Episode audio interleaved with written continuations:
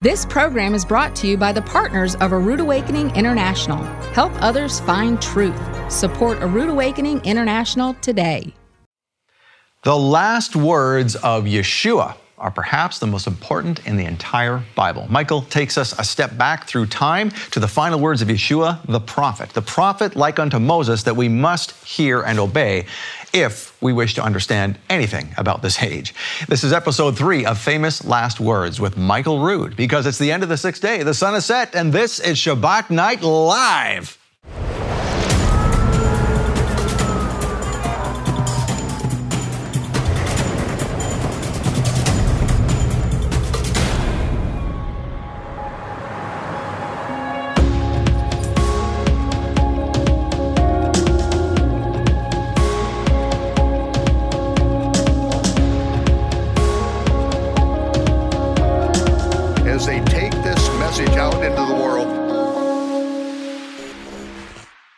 It's that time again. Shabbat Shalom, Torah fans. Welcome to Shabbat Night Live with Michael Rood. With Michael Rood, literally.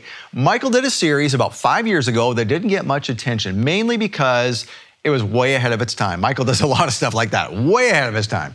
It was called Famous Last Words. Don't know if you even remember that. We were looking through the archives and we found this series uh, that nearly everyone had forgotten about. And when we started watching it, it was more relevant today than it was five years ago. So we, re- we uh, remastered it, uh, we dressed it up with some new graphics, and the message is spot on for what's happening right now in the world. So tonight we are presenting episode three of Famous Last Words with Michael Rood. So let's talk about that and lots more with the Chief Operating Officer of Rood Awakening International, Ted Clayton. Scott Laird, thank you very much for having me on Shabbat Night Live. And ladies and gentlemen, once again, we have an action packed program for you tonight. Shabbat Shalom. Indeed, 10 days from now is the uh, the start of Hanukkah on Right. the calendar. Right. Uh, starts at uh, sunset on November 30th, which is a uh, Tuesday. Yes. And uh, so we- we're starting Hanukkah that day, and then uh, a few days into that, December 3rd is going to be, of course, Shabbat Night Live. Right. But it's a very special Shabbat Night Live. Yes, indeed. We're going to do a very special Shabbat Night Live. Ladies and gentlemen,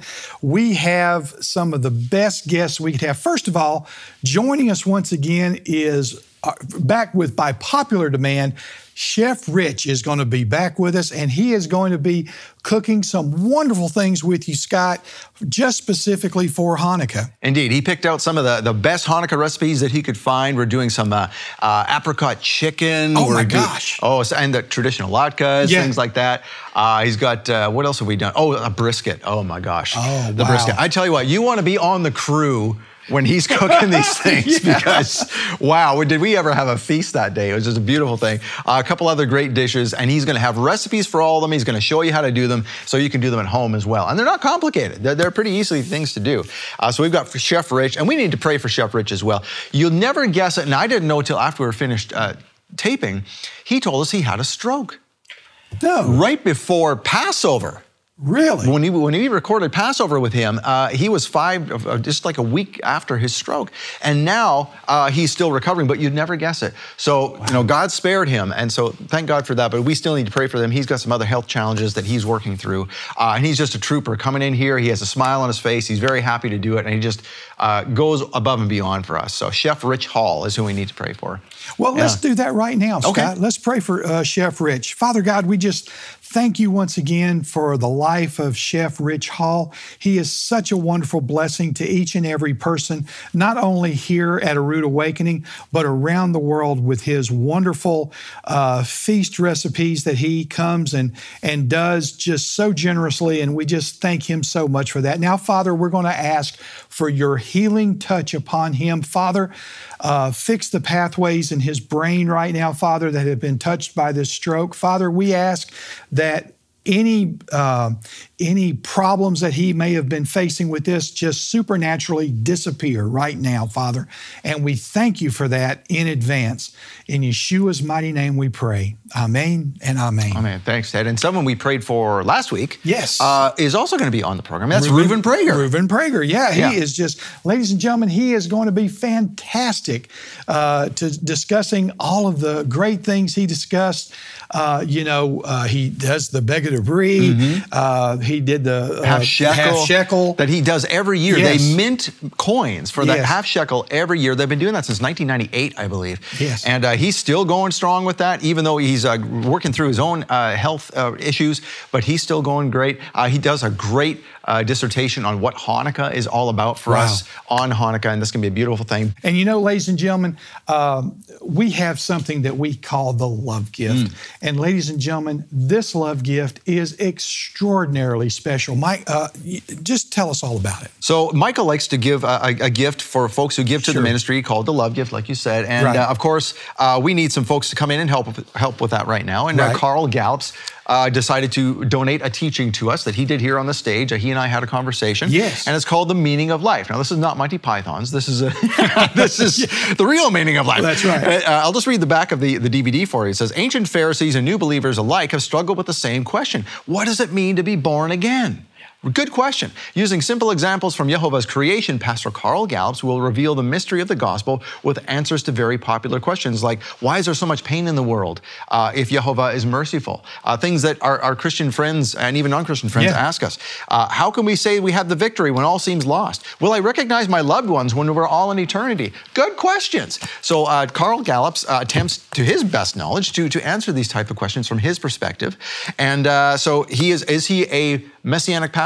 No, No. he's not a messianic pastor. But he has some very uh, sage words of wisdom that we think uh, are, are very good. And uh, we, you know, we're, we're open to hearing from other folks. And so that's why we asked him to do this. And we hope that you're blessed by it as well. So that is for a gift of $50 or more. We'll give you this teaching from Pastor Carl Gallups. If you'd like to donate $100 or more, Michael says, give folks some more things, some more gifts. And That's we have a couple of them here. Well, Scott, I tell you, first of all, you know, why would you have this small of a, menorah? But here's the deal.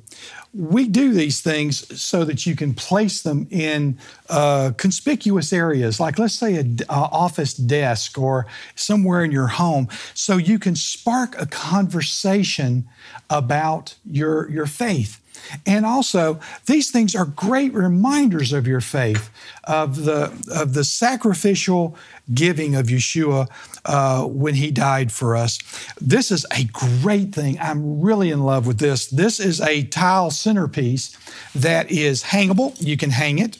Uh, just like this, or you can display it uh, with a holder. Now, this holder is not uh, part of the gift, but you can get one of these very inexpensively on one of the online stores, and you could put this tile there, or you could actually uh, do something like if you were retiling your kitchen or your or your bathroom, perhaps, perhaps making this a centerpiece tile for that because it's a real tile, just like all your other tiles that you would be hanging, and it's totally available to do that. So, just a wonderful thing for that. And that's for your gift of $100 or more. But for your gift of $300, ladies and gentlemen, we have an exquisite uh, reproduction painting of the Lion of Judah protecting uh, Israel. And it's just beautiful, fantastic. The detail in this uh, is just, uh, just wonderful. It's ready for hanging uh, at your house. And I tell you what, this would be a wonderful centerpiece for your home. And once again, it sparks great conversations about your faith. Indeed, it does. And who is the Lion of Judah? And uh, who, but Yeshua. Yeshua. That's right. And that's who we're talking about tonight. So thank you, Ted. Appreciate it. All right. So the last words of Yeshua are perhaps the most important in the entire Bible. Words we must hear and obey if we wish to understand anything about this age. So stay tuned for famous last words with Michael Rood, episode three of four. We'll see you back here in two minutes.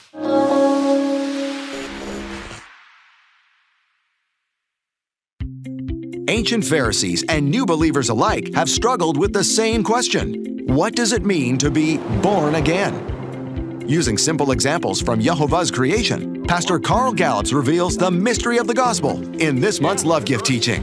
How can we become a new creature and just live this exotic life? Well, how does a caterpillar become a butterfly and fly through the air when it used to slink along the ground as a grub? Donate a $50 love gift and we'll send you The Meaning of Life on DVD or Blu ray. Or for a donation of $100, we'll send you The Meaning of Life plus a silver plated menorah collectible and this decorative accent tile. Or as a special offer for a donation of $300, we'll send you The Meaning of Life, the menorah and accent tile, plus a beautiful frame canvas of the Lion of Judah. Hurry, offer ends November 30th. Call the number on your screen or get your gifts online at monthlylovegift.com.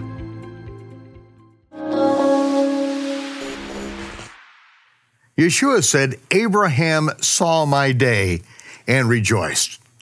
When did Abraham see his day? When the king of righteousness, the Melchizedek, brought forth bread and wine. And when he brought forth bread and wine, it says that the Melchizedek blessed the Most High. And that prayer is still remembered and is what Yeshua said when he blessed the Most High the night of the Last Supper, the night before the Passover lambs were slain. Yeshua said, Baruch atah Yehovah, Eloheinu melech ha'olam, hamotzi lechem mi'aretz. This broken bread represents my broken body, my body which is broken for you. By my stripes you are healed. Do this as often as you do this in remembrance of me. And then he took the cup. And the words of the Melchizedek, he blessed the Most High. Baruch atah Yehovah Eloheinu melech haolam. Borei pri hagafen. Blessed are you, Yehovah, our God, King of the universe, creator of the fruit of the vine. And Yeshua said, This represents and has represented from the time of Abraham the renewed covenant. My blood will purchase for you. As often as you do it, do it in remembrance of me. Shabbat Shalom.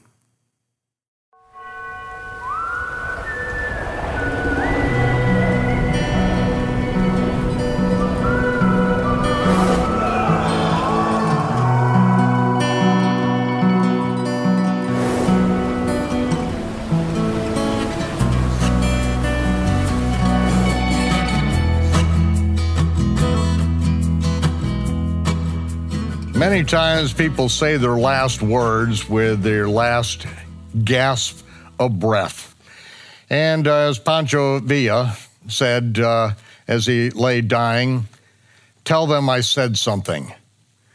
Well, fortunately, in the scriptures, we have the last words, and these last words were not spoken in the last dying gasp. These words were spoken and they are in the scripture because they are the, the culmination of an entire lifetime of experience that's finally boiled down to this moment in time that believers need to know and to understand these things. As uh, Shaul said, the things that were written aforetime were written for our learning, that we through patience, endurance, and comfort of the scriptures might have hope. These things were written so that we do not need to make the same mistakes that were made in the past. We can circumvent these things because we're given the instructions and we're given the wisdom of the ages. The last words of King David, recorded as, as such, he says that the sons of Belial, the liars, the liars must be handled with an iron glove and a spear with a long staff. They must be utterly destroyed wherever they propagate. In other words, kill them all, let God sort them out.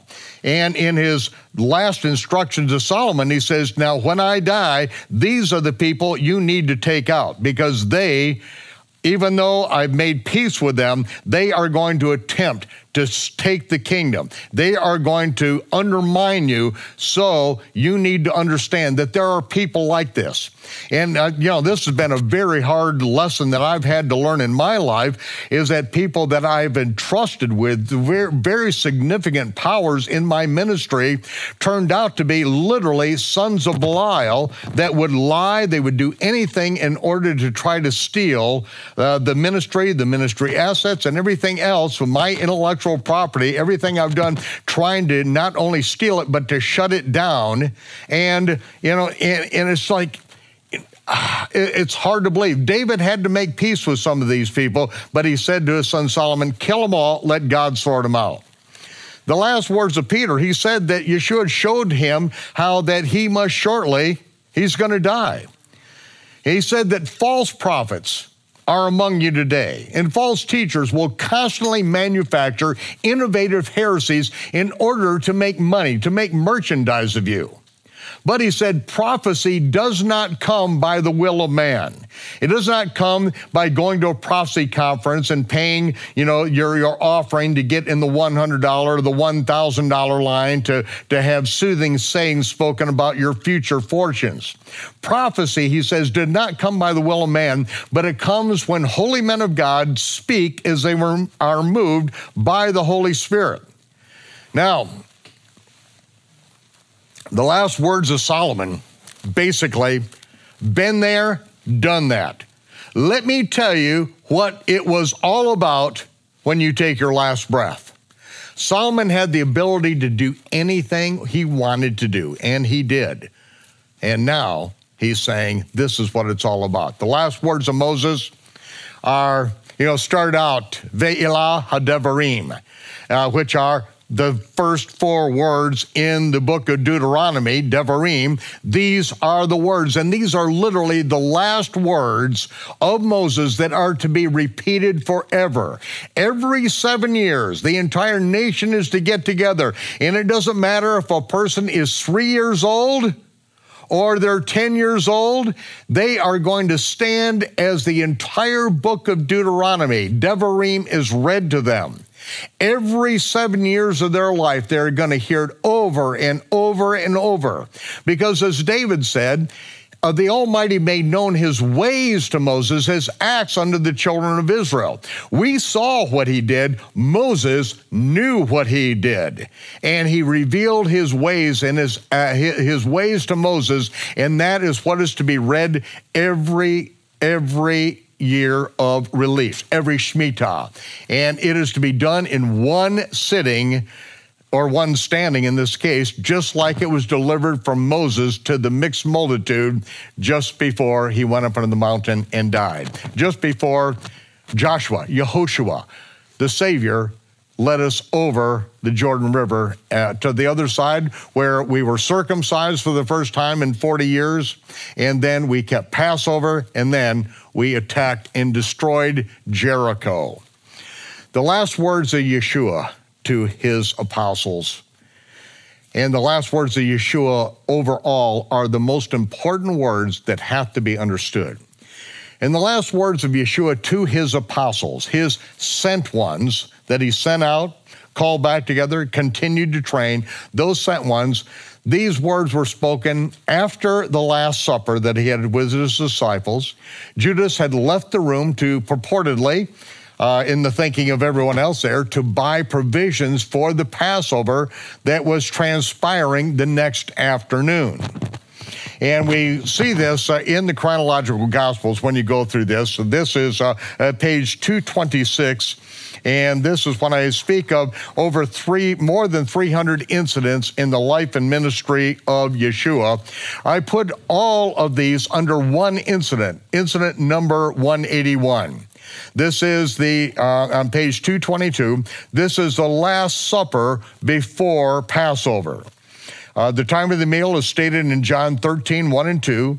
Uh, it says, Now before the feast of Passover, when Yeshua knew that his hour was come that he should depart out of this world to the Father, having loved his own, which were in the world, he loved them to the very end. And after the Last Supper had ended, then we see what transpired. And so I actually uh, just put this one category down, the Last Supper, and then we have incident one Yeshua and his disciples recline for dinner the evening before the crucifixion, which is also the night before the Passover is sacrificed.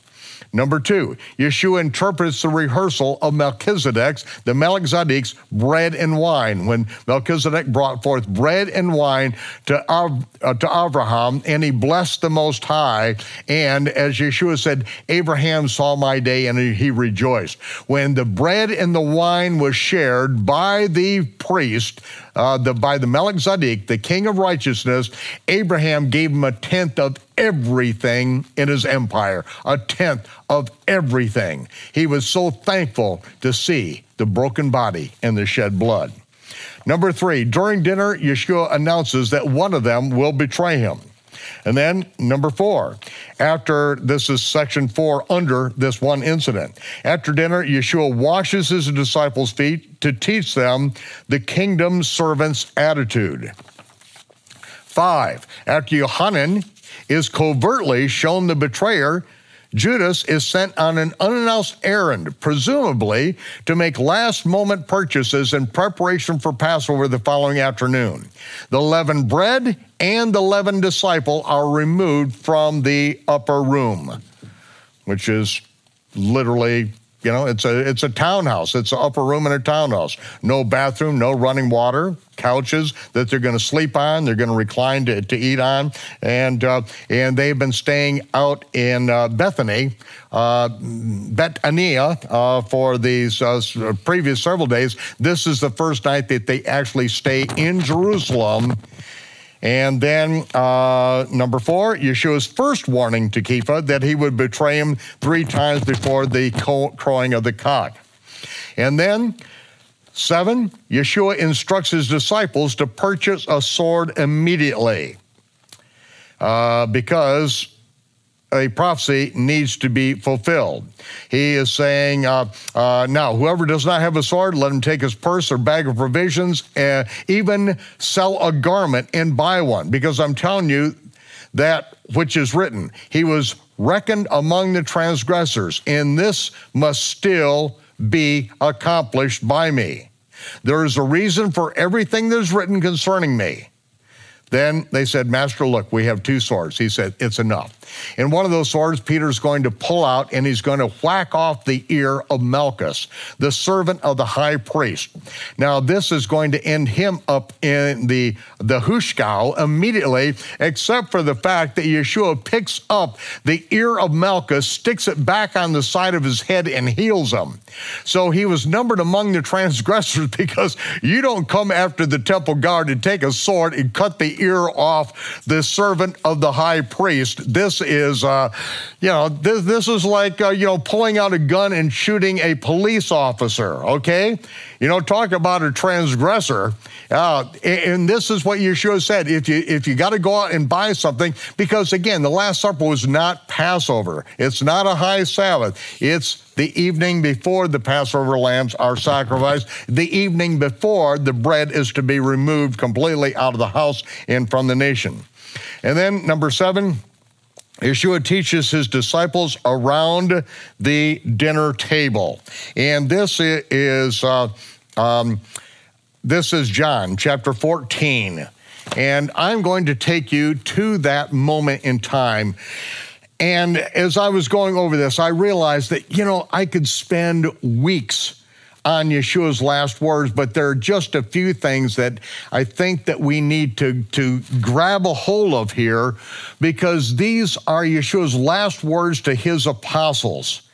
And there, there, are, there are words that are going to be comforting to them. And I want to go to John chapter 14, verse 12.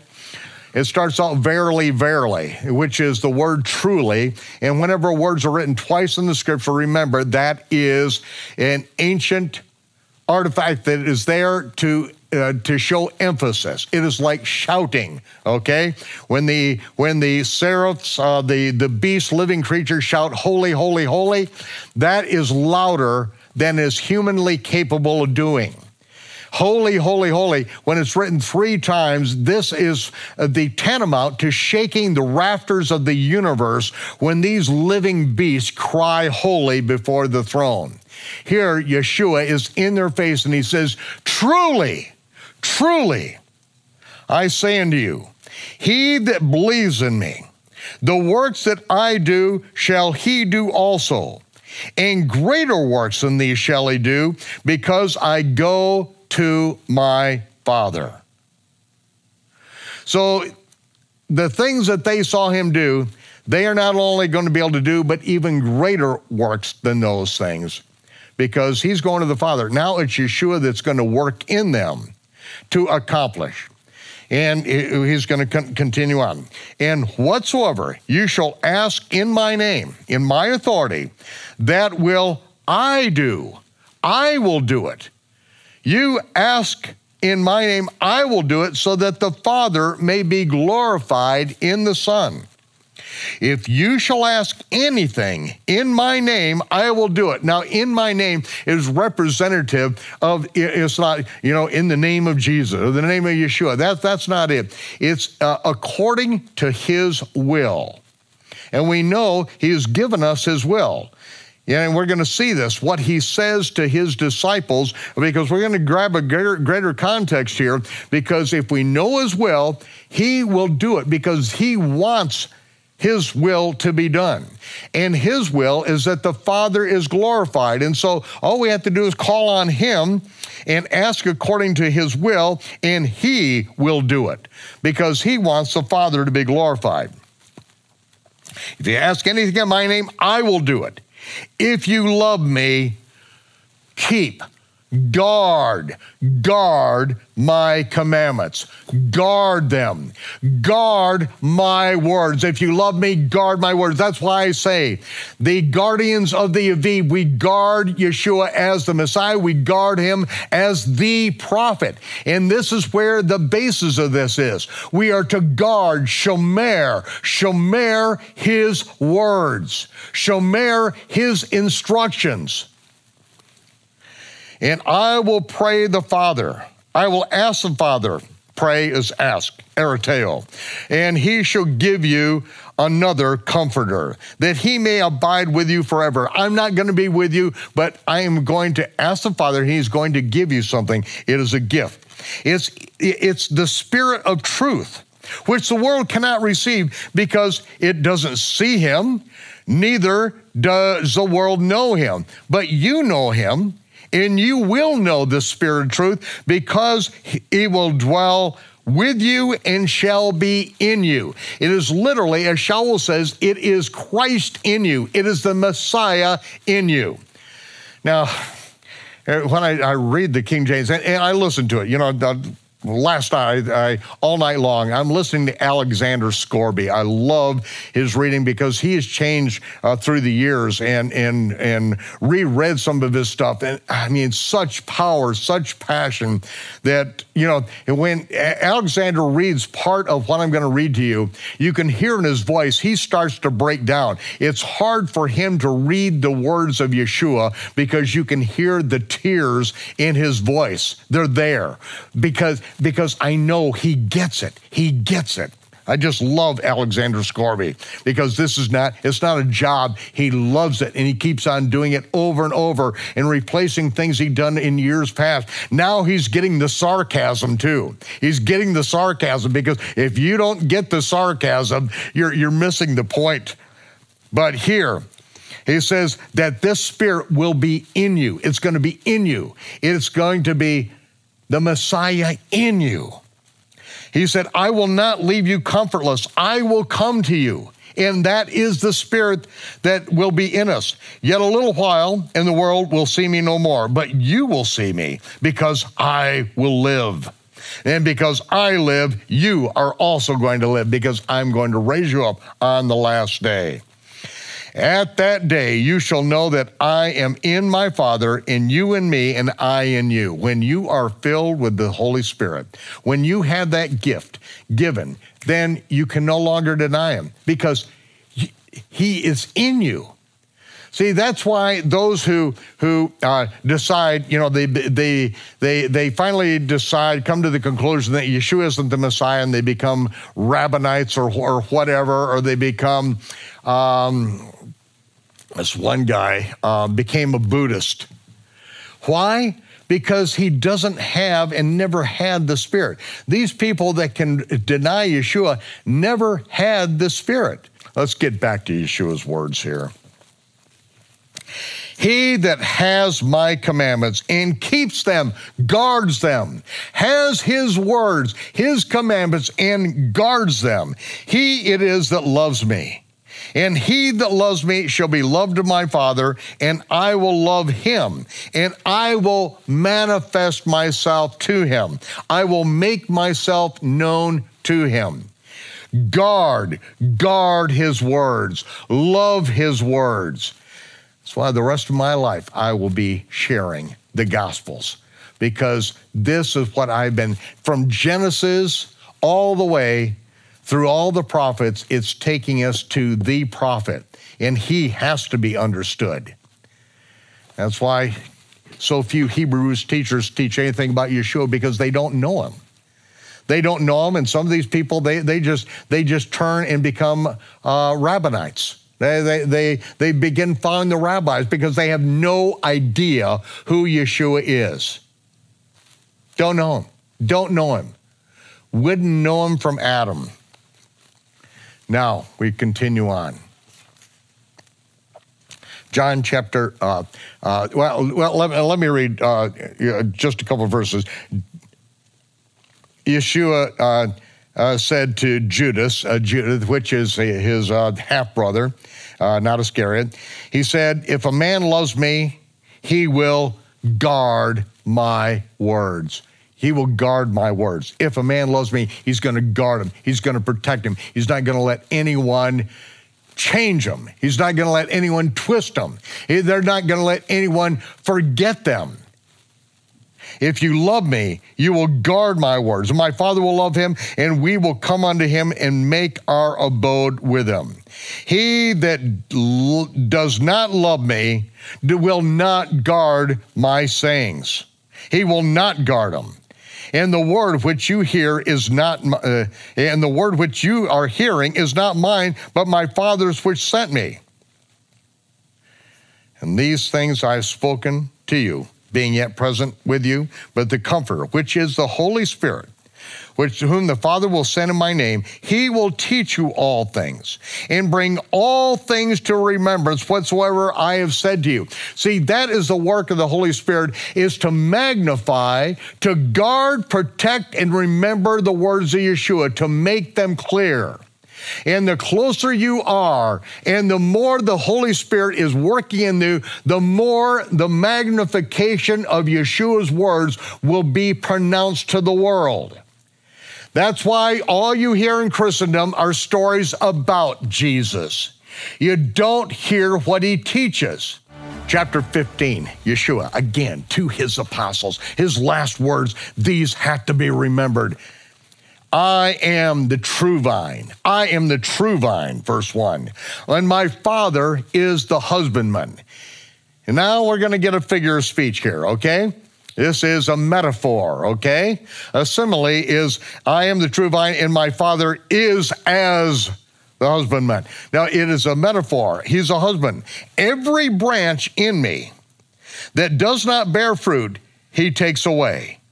And every branch that does bear fruit, he purges it, he prunes it. This is what it is. He prunes it. If you are grafted into Yeshua, then if you bear fruit, then you're going to survive, but you're going to get pruned. The Father is going to prune you. He's going to cut off the unnecessary shoots that will never produce fruit. That's why it says in Hebrews, because Yeshua was tempted in all points like we, yet without sin, he is able to succor those. Succor is to cut off the suckers that that grow up in the middle like a, an apple uh, apple tree. This is what I I did summer after summer. Worked on an apple orchard, Nelson Nelson's apple orchard. Uh, my father um, uh, ran Pearson's orchard up on 66 and 44, right on the corner there, and uh, outside of uh, Ionia, Michigan. And uh, my job was to cut off those suckers, those shoots that would never produce any fruit, but They've got plenty of leaves, but you cut them off. And then some you have to cut off, and then you have to dab them with pitch so that they, they do not run, the sap does not run out and take the life giving sap. And so this is what the Father is going to do. You get grafted in Yeshua, and He's going to start cutting. He's going to cut off things in your life that do not count, will never count. At the end of your life, you're going to be so thankful that these things did not come to pass. And he, he prunes it so that it may bring forth more fruit. Now you are clean, verse 3, through are clean through the word which I've spoken unto you. You are clean, which means to be pruned. You have been pruned by the words that I speak. You're going to find out that I'm already cutting these things off because I've spoken the words of the Father, and we're going to get down to business. We are going to do the things that matter. So all of eternity, you will have the result of this.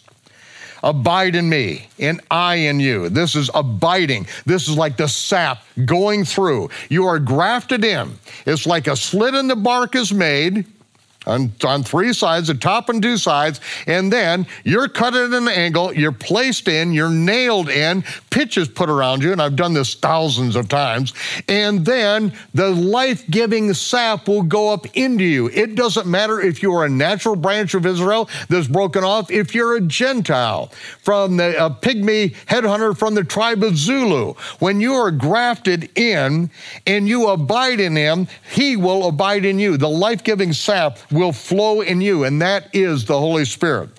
As the branch cannot bear fruit of itself except it abide in the vine, you cannot, except you abide in me, you cannot bring forth fruit.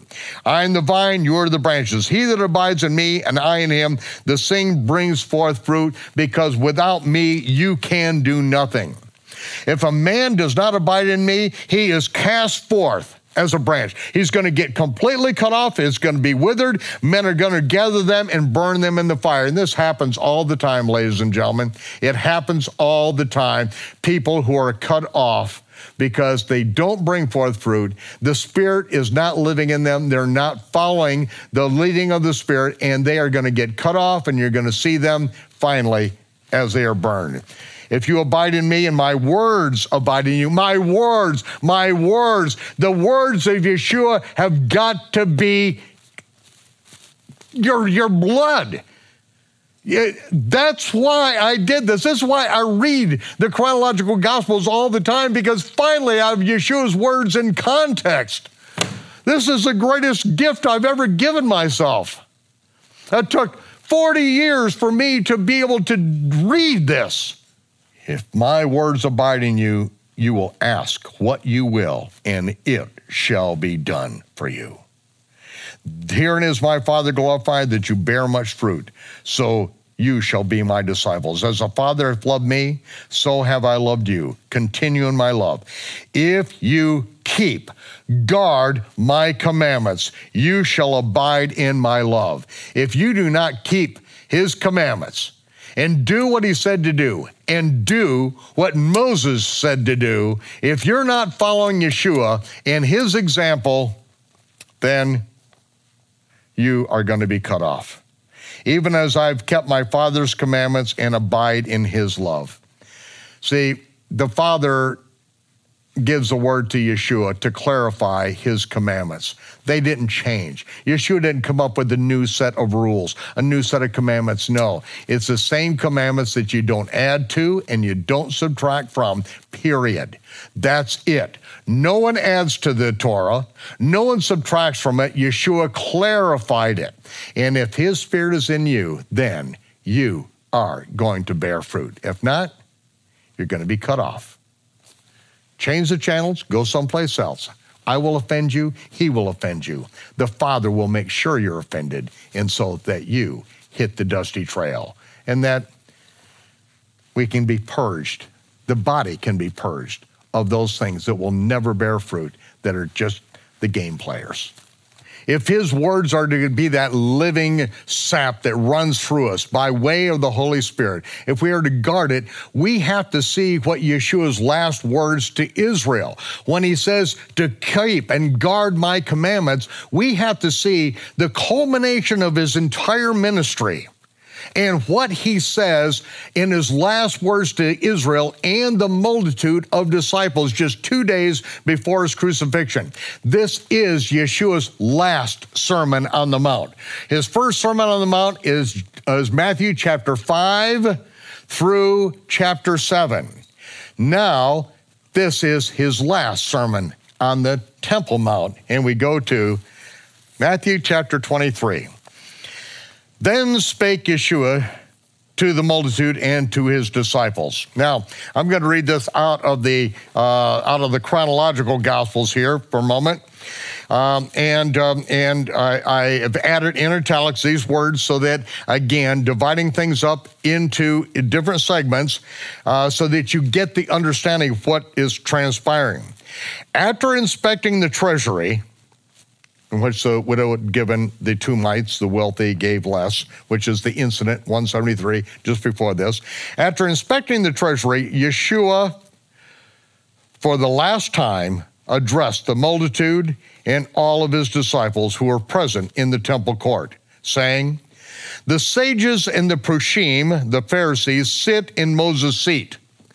They purport to have Mosaic authority. In fact, uh, uh, there's a, a, footnote on this uh, that takes up the entire next page and a half of text to describe exactly what this is talking about because in every synagogue there was a seat of Moses. And when the rabbi sits in the seat of Moses and makes takanot, makes a law which changes biblical law, it is as binding as what Moses spoke on Mount, at Mount Sinai and is binding, and even more so than the words in stone that were given to us at Mount Sinai. This Friday, and so this is what they do when they sit in Moses' seat. So he says the sages and Prushim sit in Moses' seat. They purport to have Moses' authority. Therefore, whatsoever he Moses commands you to observe, and that's how it reads in the ancient Hebrew text of the Gospel of Matthew. Matthew's Gospel was originally written in Hebrew, attested to by all of the early church fathers and historians. Papias wrote and said that John, now Papias is a disciple of John who wrote the Gospel of John. He said that Matthew wrote his Gospel in the Hebrew language. Several did their best to translate it. And what we have, our English versions are translated from the Greek, which are translated from the Aramaic because Aramaic words still remain in our English text. And the Aramaic is a paraphrase in translation from the Hebrew. But in the Hebrew Matthew, every quote from the Torah and the prophets is word by word, letter by letter perfect, whereas the Aramaic is a paraphrase. The Greek is a translation of a paraphrase, and the English takes it even further from that. But here it says, Whatsoever he, Moses, commands you to do and observe, that observe and do. But do not. Do not. Yeshua says, do not. This is a commandment of Yeshua. Do not, do not, under any circumstance, follow the takanot and ma'asim of the Pharisees. The takanot, the laws which they make to change or negate biblical law, where they add to and subtract from, do not follow them. Do what Moses says to do. That's the word of Yeshua. You don't want to believe it? You're none of his. You want to follow the Pharisees, think it, well, Yeshua said follow the Pharisees. No, he didn't. Just in your particular English version. Do not follow the takanot in ma'asim of the Prushim, for they say, but they do not do. This is what is called the figure of speech ellipsis. They say, but they do not do. They say what? They say they follow Moses, but they don't do what Moses says to do. That's what the figure speech is all about. They say, but do not do. It demands that you supply the context. They say they follow Moses, but they don't do what Moses says to do. I'll read it from the King James. Ah, I'll read it from the chronological Gospels. They bind together heavy burdens, which are grievous to be borne, and they lay them on men's shoulders, but they will not lift a finger to help. This is religion, ladies and gentlemen. Yeshua, in his last address on the Temple Mount, he is putting religion where it needs to go on the path to hell. All religion will lead you to the lake of fire. They bind heavy burdens and they, they, they bind them together. They're the ones that make up all these rules and regulations, but, and they put them on men's shoulders, but they won't lift a finger to help all of their works that they do, they do to be admired of men. That is their motivation. They want men to admire them and look up to them. They enlarge their phylacteries. They put the big boxes on their heads and wrap them up. That's not even what the scripture is talking about. But this is what they've turned it into. They lengthen the tzitzit on their tallits. They, uh, so that it puts on a bigger and bigger show. Oh, you should see some of these. I mean, you know, go to Mea Shearim. I'll take you there on the tour.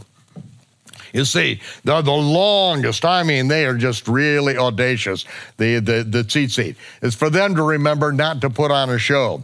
They love the places of honor at the seats of the, at the feast and the seats of honor in the synagogues. And they love the greetings in public markets and to be called by men rabbi, rabbi. No, it's like, no, it's said twice. To be called rabbi, rabbi. Oh, because rabbi means great one. And you have you have so-called messianic Jewish congregations that they tell the people to call the, the leader rabbi. They all call me rabbi. Why? Because it means great one. They are up here, you peons are down there. If you find yourself you know, any place where they're calling the person rabbi, well, let's listen to what Yeshua says because we're going to guard the words of Yeshua. We're not playing games with them. Don't allow anyone to call you rabbi. This is what Yeshua says. Don't allow anyone to call you rabbi. And so if you have somebody that tells you to call them rabbi, you can tell them to go directly to take their choice. Rabbi, oh, great one. Yeah, great one. You're a moron. I'll call you moron, I won't call you great one. Because you all have one great one, Messiah. You are all brothers. You're all idiots. We're all on the same level. We're all down here. This is what Yeshua guard his words. If the Spirit's in you, you will guard these words. If not, you'll make your own religion. Do not call any man your father upon the earth. Only one is your father, and he is in heaven. Of course, we all have fathers, but this is Papa, Pope. Don't call anyone father. Yeah, the Greeks call their priest father. He says, don't call anyone father. One is your father. Don't allow anyone to call you the teacher, master teacher. For there's only one who is the teacher, the Messiah, the teacher. He that is greatest among you shall be your servant. Now, let's put it in context. You want to be great? Then be a servant. He who exalts himself shall be abased, but he who humbles himself in service to others will be exalted. We'll continue on. Yeshua's last words. Listen, people, listen. Woe to you, sages and prushim, you hypocrites! See, hypocrite cannot be said, you know, calmly. It has to be said with some fire, some enthusiasm. And then he says, You shut the gate to the kingdom of heaven right in men's faces. You are not going in, neither will you allow those to enter who otherwise would go in. Woe to you, you sages and Prushim, you hypocrites! You devour widows' houses you steal their houses, and for a pretense, you make these long prayers. That's why you're going to receive the harshest judgment. You're thieves, you're deceivers. You steal widows' houses because you make these rules up that if they give you uh, their money and their husband, they're going to take care of you. They're liars. They're liars. Got them on television. Oh, yeah, yeah, yeah. You're going to, all you have to do is send in your mortgage to old greasy slime bag hairdo ministry, and God's going to bless you with a Rolls Royce. Woe to you, sages of Prushim, you hypocrites! You traverse land and sea to make one convert, and then you you make him twofold more the child of hell than yourselves. Woe to you, you blind chairs. That's what it says in Hebrew. Not blind guys, blind chairs. They sit in the seat of Moses. You're blind. You sit in the seat of Moses, you're dead blind. You have no idea what the Torah is about. You got people say, yeah, yeah, you're going to go to a, a, a, Jewish congregation to learn the Torah. Yeah, be a blind chair. You go sit in a blind chair. Beautiful. You say, Whosoever shall swear by the temple, it is an oath which must be kept. But whosoever shall swear by the gold of the temple is obligated. Uh, uh, is obligated to keep his word. You, you, you blind fools. Okay, if you swear by the temple, it's not an oath which must be kept. But whosoever swears by the gold is obligated to keep his word. You, you blind fools. What is greater, the gold or the temple that sanctifies the gold? You also say that whoever shall swear by the altar, it is not an oath which must be kept, but whoever swears by the gift that is upon it, he is guilty if he does not keep his oath. You blind fools. You tell me what's greater, the gift or the altar that sanctifies the gift? It's like you're just making this stuff up. Oh, you're going to tell me which is greater, what's more important? You are idiots. You are fools. You're complete morons. Whoever shall swear by the altar swears by it and everything on it. Whosoever swears by the temple swears by it and he who dwells there. He that shall swear by heaven swears by the throne of Yahweh and by he who sits on it. Woe to you, sages of Prushim, you hypocrites. You pay tithe the mint and anise and cumin, these little bitty spices, but you've omitted the weightier matters of the law judgment and mercy and faith. These tithes you ought to have done, but you, you should not have left the other undone. You blind chairs. You strain at a gnat. You swallow an entire camel. Woe to you, you sages, you wise men, you, you Pharisees, you hypocrites. You have a hundred regulations on how to clean the surface of a cup and platter, but just under the surface, you yourself are full of extortion and excess. You blind Prushim, cleanse first the inside of the cup and platter, and the outside may also be clean. Woe to you, you sages for shame, you hypocrites. You are like whitewashed sepulchres, which indeed appear beautiful on the outside, but inside they're full of the stinking, filthy bones of the dead. Even so, you also appear righteous to men, but within you're full of hypocrisy and iniquity.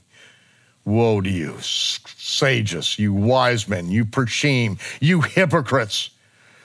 While you diligently maintain the tombs of the prophets and garnish the sepulchres of the righteously, you adamantly declare that if we had lived in the days of our fathers, we would not have been partakers with them in the blood of the prophets. You are witnesses against yourselves. You admit that you are the children of those who killed the prophets. Go ahead, fill up the full measure of your father's iniquity, you serpents, you offspring of vipers. How can you possibly escape the damnation of hell if you do not repent? That's what it says in ancient Hebrew Matthew. It adds, if you do not repent. Look, I'm going to send prophets to you and wise men and sages. Some of them you will crucify and kill. Some of them you will scourge in your synagogues and persecute from city to city, so that upon you may come the responsibility for all the righteous blood shed upon the earth, from the blood of righteous Abel to the blood of Zechariah, who you slew between the temple porch and the altar. And of course, in your King James is the blood of Zechariah, the son of Barachiah. It's not correct. It's not in the original. It was added by those who did not even know the story. It was a scribe who added it later on. No, this is Zechariah, most likely, as we deal with the chronological gospels, the father of Yohanan ben Zechariah, who was killed between the altar and the temple when he refused to give up his son and his wife Elisheva, who had just fled from their home into the wilderness.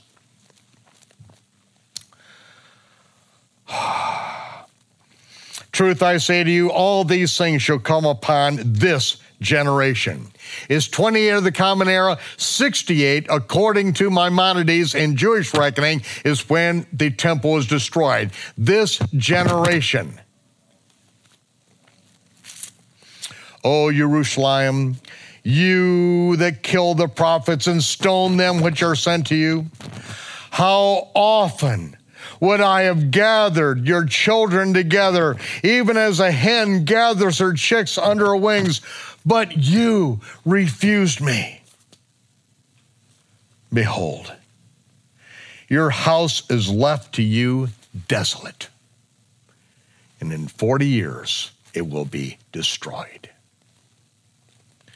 You shall not see me again until you say, in the words of King David, Baruch haba b'shem Yehovah. Blessed is he who comes in the name of Yehovah. Then Yeshua stormed out